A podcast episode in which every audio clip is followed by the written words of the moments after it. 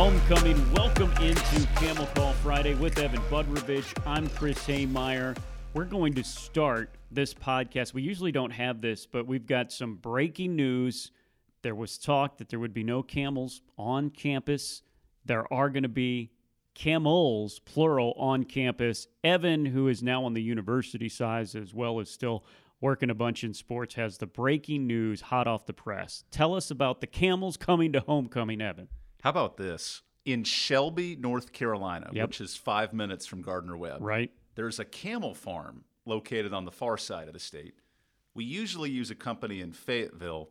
They were having some issues, couldn't find enough camels, so Sure. calls were made across the state. And from the eastern half, we're bringing the camels over. So five camels for the parade. Now, I don't know where you line up five camels in a parade down Main Street. They're all going to be in the parade.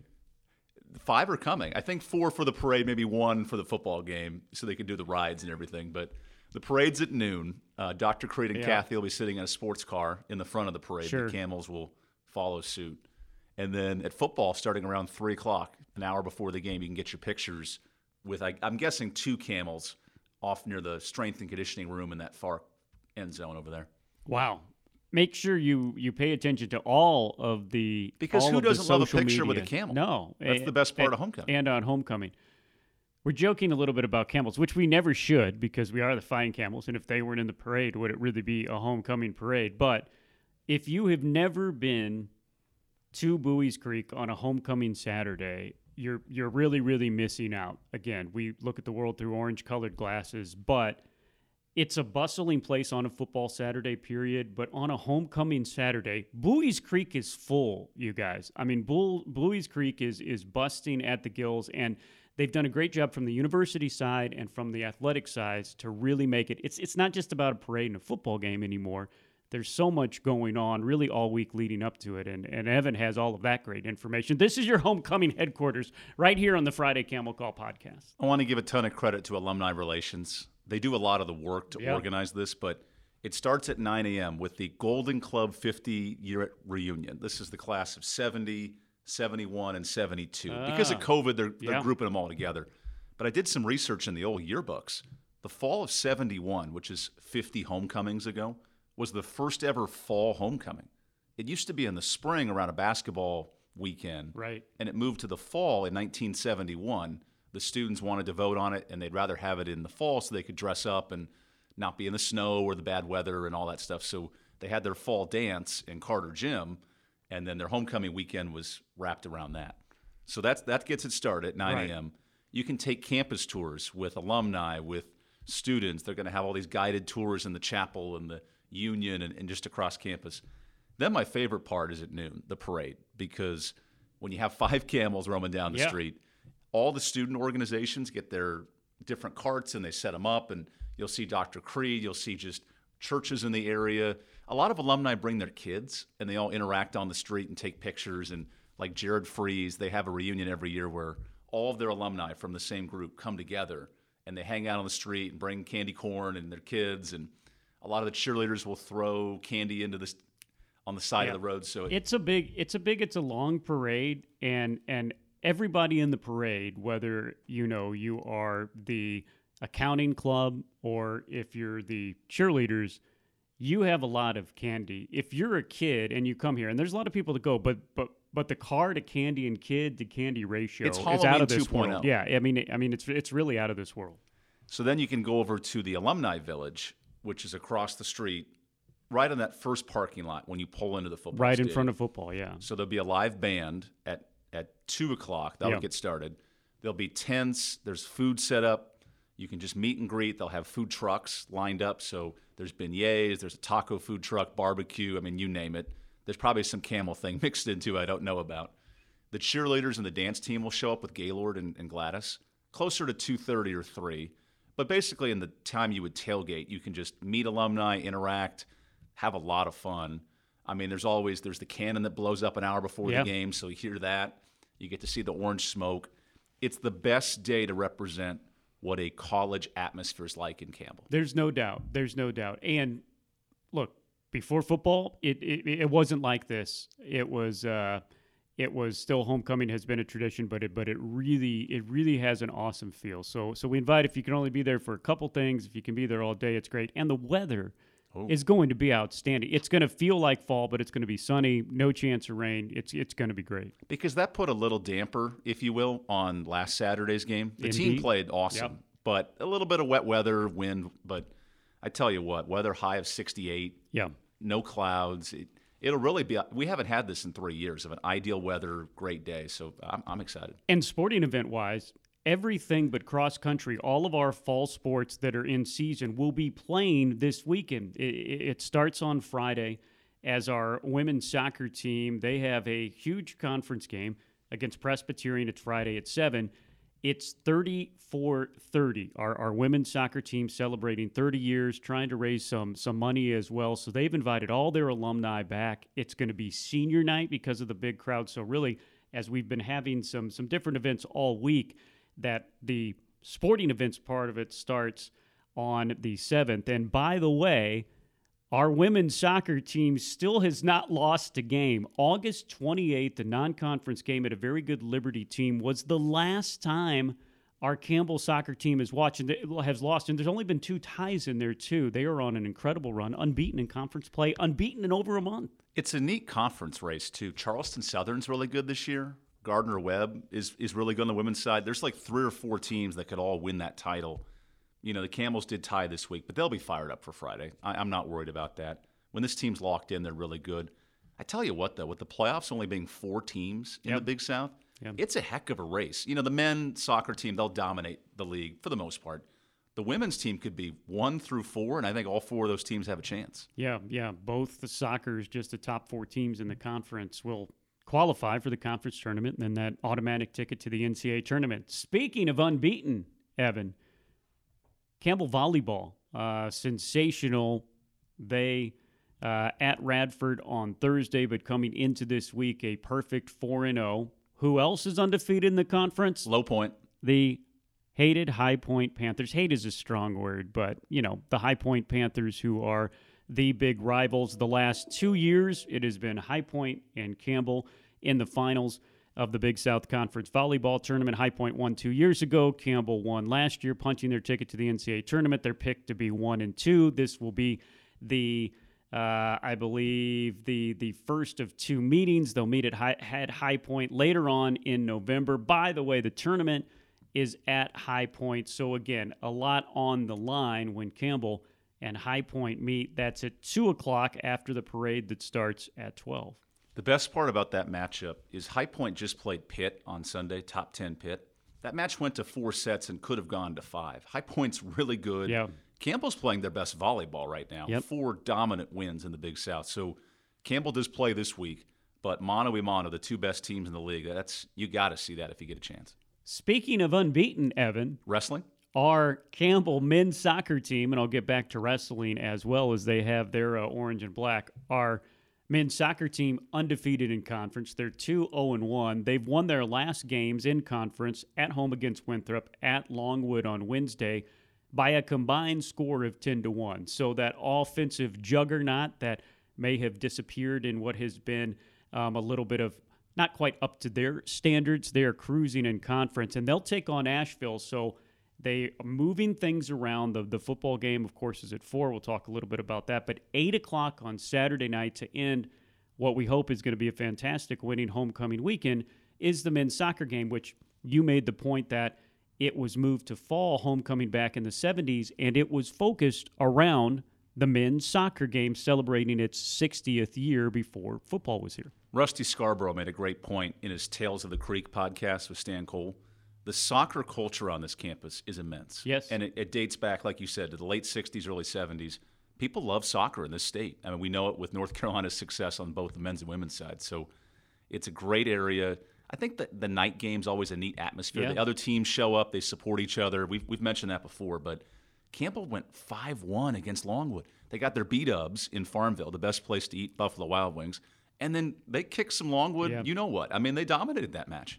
Yep. So Campbell will will end what is going to be a fantastic homecoming Saturday at eight o'clock. And we talked about if if if you again you haven't been on campus for many different reasons uh, over the past couple years, the orange and black wrestling um, preseason. Basically, it's the wrestle off to see who gets the, the who gets the spots in the first match. It takes place outside of the front of Gore Arena, around where the camel statue is. They put the mats outside. It has become a highlight event, and it starts at 11 right before the parade at 12. They make a great weekend out of it. So at Aviator Social up in Fuquay on Friday, they have alumni matches where former wrestlers compete against current wrestlers. Yeah, that, that's a new one, and that's going to be good until somebody pulls something.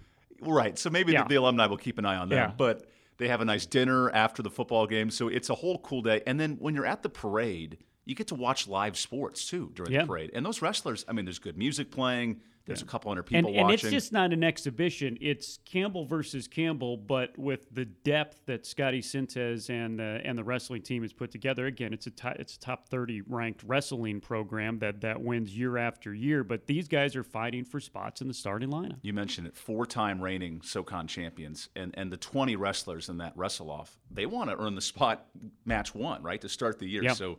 It matters to them. It matters to the fans. Wrestling alumni are intense and they'll start heckling and cheering. And each coach has their own team of, of wrestlers. So it's a cool day. Campbell football game at four. Charleston Southern comes into town. Campbell has never beat Charleston Southern. Again, they've only played three times as as scholarship programs. Isn't it great, Chris, that we're ten minutes into this and yeah, we just mentioned there's right. a football game? Yeah, that's why there, there, there's so much going on, and with all of the fall teams doing well, Campbell, the football team, really showing us on the field a complete 60 minute game, special teams, offense, defense. They won 48 to 18, beat by 30 an NC Central team that was ranked two weeks before and receiving votes in the top 25. Now Campbell is receiving votes in the top 25 polls. What I love about that last performance, it was dominant from the start, which we expected, but 500 yards of yeah. offense.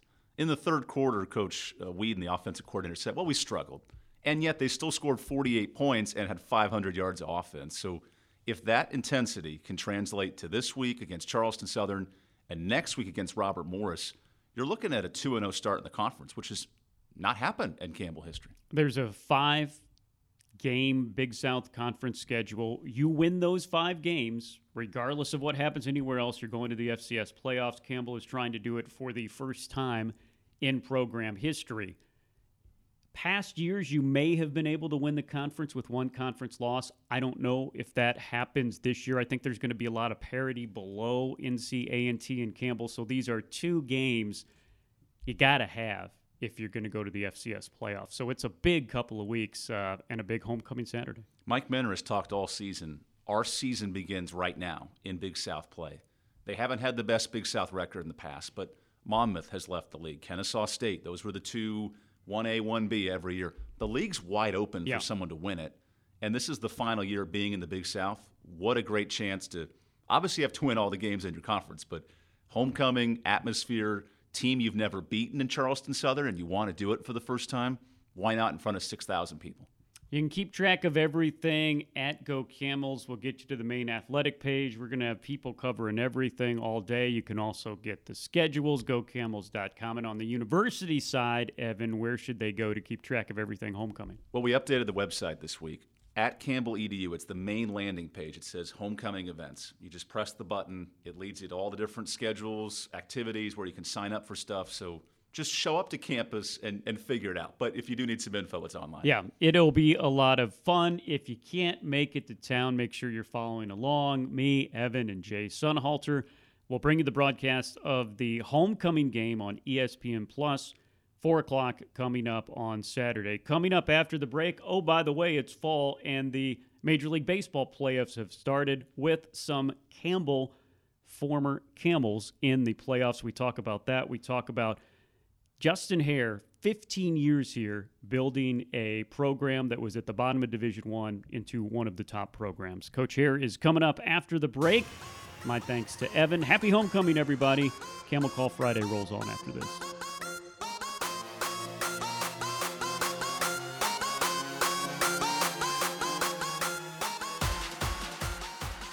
Planning a tailgate? Then it's bow time Bojangles has everything you need for the perfect tailgate, no matter how many fans you're trying to feed.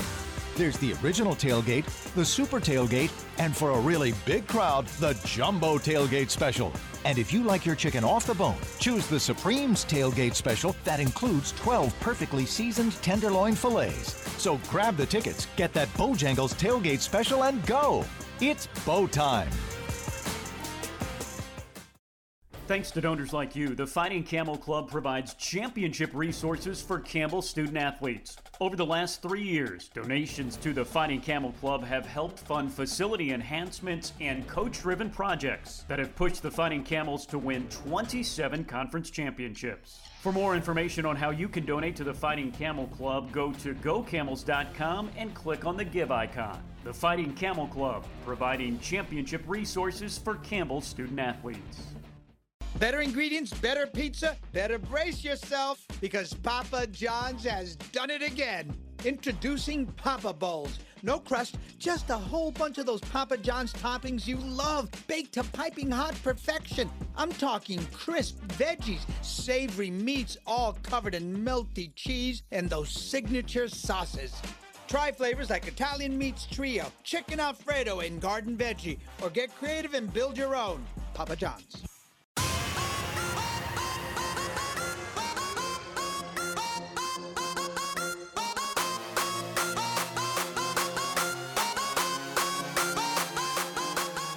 Welcome back to our Friday Camel Call. It has been a decade and a half in the creek for Justin Haire, first as an assistant, helping to bring the program back to the NCAA tournament for the first time since the 90s. Then, since he took over as Campbell's head coach in 2015, the team has averaged 30 wins a year, won seven Big South trophies, gone to the NCAA tournament four times, been a win away from the Super Regionals. He is also a father of four and a great Twitter follow. Mr. Justin Haire. Coach, how are you? I'm doing great, Chris. Thanks for having me on. I'm softened you up with that because I'm going to start with uh, with the big questions I usually save for uh, for later on. A resume like that, that's usually what's read off by an AD at a big state university before he introduces you as their new baseball coach. Why have you stayed here at Campbell? I know you've had other opportunities elsewhere. Why is Campbell the place for you? Yeah, I, I, mean, I think the the first piece about being here is, uh, and I think that once people get here and they spend some time here, they can really see that that there is a special draw to this place. And um, coming here in in the fall of 2007, you know, I told my then girlfriend, now wife at the time, like, hey, we'll be here for two or three years. We'll get this thing spun around. We'll get back in the going in the right direction, and then we'll be off somewhere else and and get an opportunity. And and here we are, 15 years later, and still trying to to build this thing into a monster. And I think that's probably been the funnest piece of of showing up to work here every day. One, it's a special place that that has its own unique draws to it, and and attractions and, and great people and, and great area for sure. But the most exciting piece on a day to day basis is that, that we've literally been able to build our program into almost anything we've wanted it to become. Um, not that we've always been told yes right away, not that anybody's come in with a magic wand or a $15 million check and said, here, build whatever facility you want and, and, and get everything you want. We've we've had to to to work very hard to build the program into what we've wanted it to become. But every dream, every vision that we've had, we've been able to chase that and, and go achieve that, and then try to find that next mountain to to climb and build. And I don't think that we've reached our ceiling here yet. And I don't think that, that that's something that you find everywhere. You can literally kind of stamp your own legacy here, at least within our program, and and leave it a lot better than how you found it. And and I think that there's other places that might have a cooler name across the front of their uniform, but I mean that legacy is kind of already stamped. You're just another you're just another cog in the wheel. I think we're still constructing the wheel here. Um, you started constructing this wheel 15 years ago in a program that at the time was not in a very good place. Take me back to then and what did it take? How did you make a not very good at the time baseball program into a good baseball program? And realize I don't say great because I have a follow up question to that. Yeah. So yeah, I mean, I think um, in 2007 they they had some some coaching turmoil. Coach resigned in the middle of the year. Assistant took over. They went 11 and 45 in the spring of of 2007. Um, and so walking in the door, we certainly knew that we had a lot of of work to do.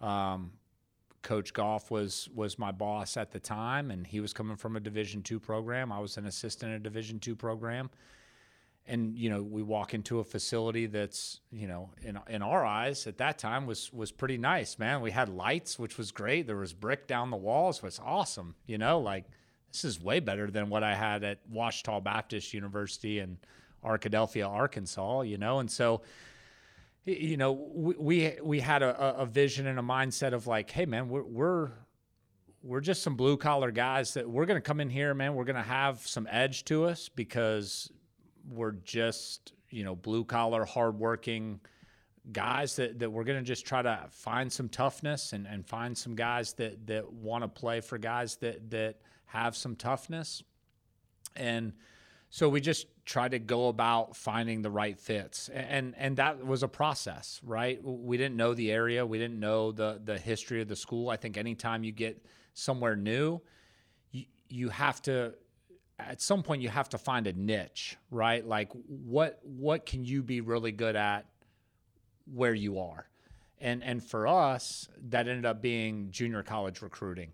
Um, ended up being a huge piece of of of kind of the resurgence of our program was finding junior college players that could come in and and you know kind of steady the waters for us. I mean, there's 19. I think at the time there was 19 or 20 Division One um, programs in the state, and by any accord, Campbell baseball in 2007 going into 2008 was nowhere close to the top half was probably in the bottom two or three was probably 17 18 19 somewhere in there. Um, you know, so getting really high quality or a lot of really high quality high school guys just not going to work out for us. So we needed to, to come up with a, a good plan for for how we were going to attract good enough players to kind of get it turned around. Um, and then as as as we kind of started to establish that and take some steps forward, we were able to expand, you know, our recruiting front from kind of regional in the southeast to kind of nationwide and when we started to open up the West Coast for our recruiting purposes, um, man, we, we really started to hit on some really good players from the Pacific Northwest all the way down California, Arizona, um, and, and, really started to to build our, our recruiting brand nationally, and that's helped us out tremendously. You then take over the program as a as a head coach, so you now have a good program that you've been a part of how do you take that into a great program that's one win away from the super regional like you guys were a few years back against ECU? Yeah, I, I mean, it, that's hard to say because because it, it, was such a such a different process. I think when you're an assistant coach, you think that you assistant coaches are always and and I know this because I was one of them for 11 years. They're one of the smartest guys in the room. They always have the answers. They always have the the creative solutions and the ideas and and all of those things, which is true. When you get into the big chair, right? Like when you become the head coach, like it's not always as easy and it's not always as clear cut. You become the stupidest guy in the room, right? And so so there's so there's a learning curve there. So what do you do? Like you just try to burn it down, right, and then try to rebuild it. Is at times is what it felt like. You know, we had a really good team. My first year as head coach had Cedric Mullins, who's who's an all star in the big leagues right now. Um, Heath Bowers was is the career wins leader. He was our Friday guy. We had some really good players. Um, I wasn't as equipped then as I am now. I think to to be the head coach of that program. We started off really well, and so again, so then it's just a learning process, just like it was as the recruiting guy here at 26 years old, trying to figure out what the niche was to to try to help start building this program into something. I think as a head coach there's that learning process as well of of okay well how do we take it to the next level what works you know for for us with a different staff with me as a head coach opposed to to the recruiting guy or assistant and then you know there there's there's a, a, a he's the AD at Delta State now a guy named Mike Kinnison legendary head baseball coach there at Delta State, one of the best Division two programs in the in the country. And uh, our former pitching coach Rick McCarty worked for him. Greg Goff is really good friends with Coach Kinnison. Just a tremendous tree, and and he had a saying that that we've kind of always adopted. If it if it ain't like the the saying typically goes, if it's not broke, don't fix it, right? Like he said it a different way, and I think it's tremendous, and I and I do believe it's true. If it if it ain't broke, break it and build it back better. And, and so I think like taking something from a, a, good program and trying to mold it into a great program, I think that there there was plenty of we need to break some things that maybe we thought we were doing okay and try to figure out how to build them back better and and I think that that's where we've been able to get the last three or four or five years from where we were, you know, the first couple of years of of me being in the head coach role. Um, you talked about that. You are now not only winning games, but really what you have been for the past 10 years, putting guys into the major leagues. You mentioned Cedric, MLB All Star, Orioles starting fielder. Ryan Thompson, who is going to be in the playoffs with Tampa, appeared in 47 games this year. He's three and three for the Rays, 3.80 ERA. He's going to be making another postseason run. His playoff numbers, um, unbelievable. Zach Neto, speaking of, 13th overall draft pick. He not only was a 13th overall draft pick, he got in and was raking it. Double A, hitting over 300. They won. They won a conference. They won a division title. Seven other players in the minors, including Allan Winans and Spencer Packard, both of whom – are in the Arizona Fall League, which you don't get to the Arizona Fall League unless they think you have a chance to make it in the bigs. Just, just incredible the, the development of these guys who a lot of them did not come into your program as draft prospects and future major leaguers. Yeah, and it's I mean it's just been phenomenal um, to see the the growth since since we've been here. We've had four guys make appearances in the big leagues there's been 11 in school history, and four of them have been in the last since 2015. So Matt Marksberry was the first one um, that we had coached here that made it to the big leagues. So literally in the last seven years, 40% of the big leaguers in school history have have made appearances, right? And and Cedric Mullins is an all star. Ryan Thompson pitched in the World Series two years ago. Um, We've had three guys that go, have gone in the first round, like just continue to, to set some records. I think that it's a testament to our coaching staff going out and, and recruiting our coaching staffs, guys that have been here, um, still here, you know, going out and finding the right players, finding the right fits, making connections. Um, and, then just our commitment as as a staff to try to to have a program that develops guys, helps guys get better. We don't want guys any at any point in their career or or you know not just athletically but socially and and just overall. We want them walking out of here as better people better players. We want them to walk out as a different man than they walked in.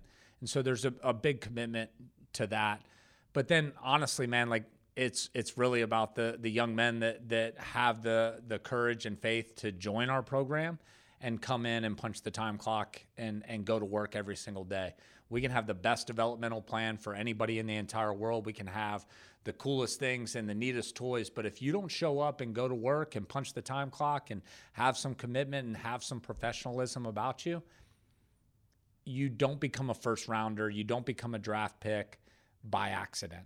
Um, and every single one of those guys that, that's playing pro ball, that's had the opportunity to put on our uniform and, and go on and sign a professional contract, um, and a million other guys that probably had a chance or, or or had the talent but but didn't get the chance. Um, their work ethic and, and commitment to um, improving themselves is the difference maker.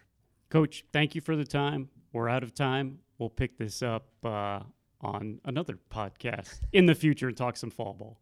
Awesome. That'll do it for us. For Evan, Coach Haire, I'm Chris saying so long. Have a great weekend. Happy homecoming, everybody.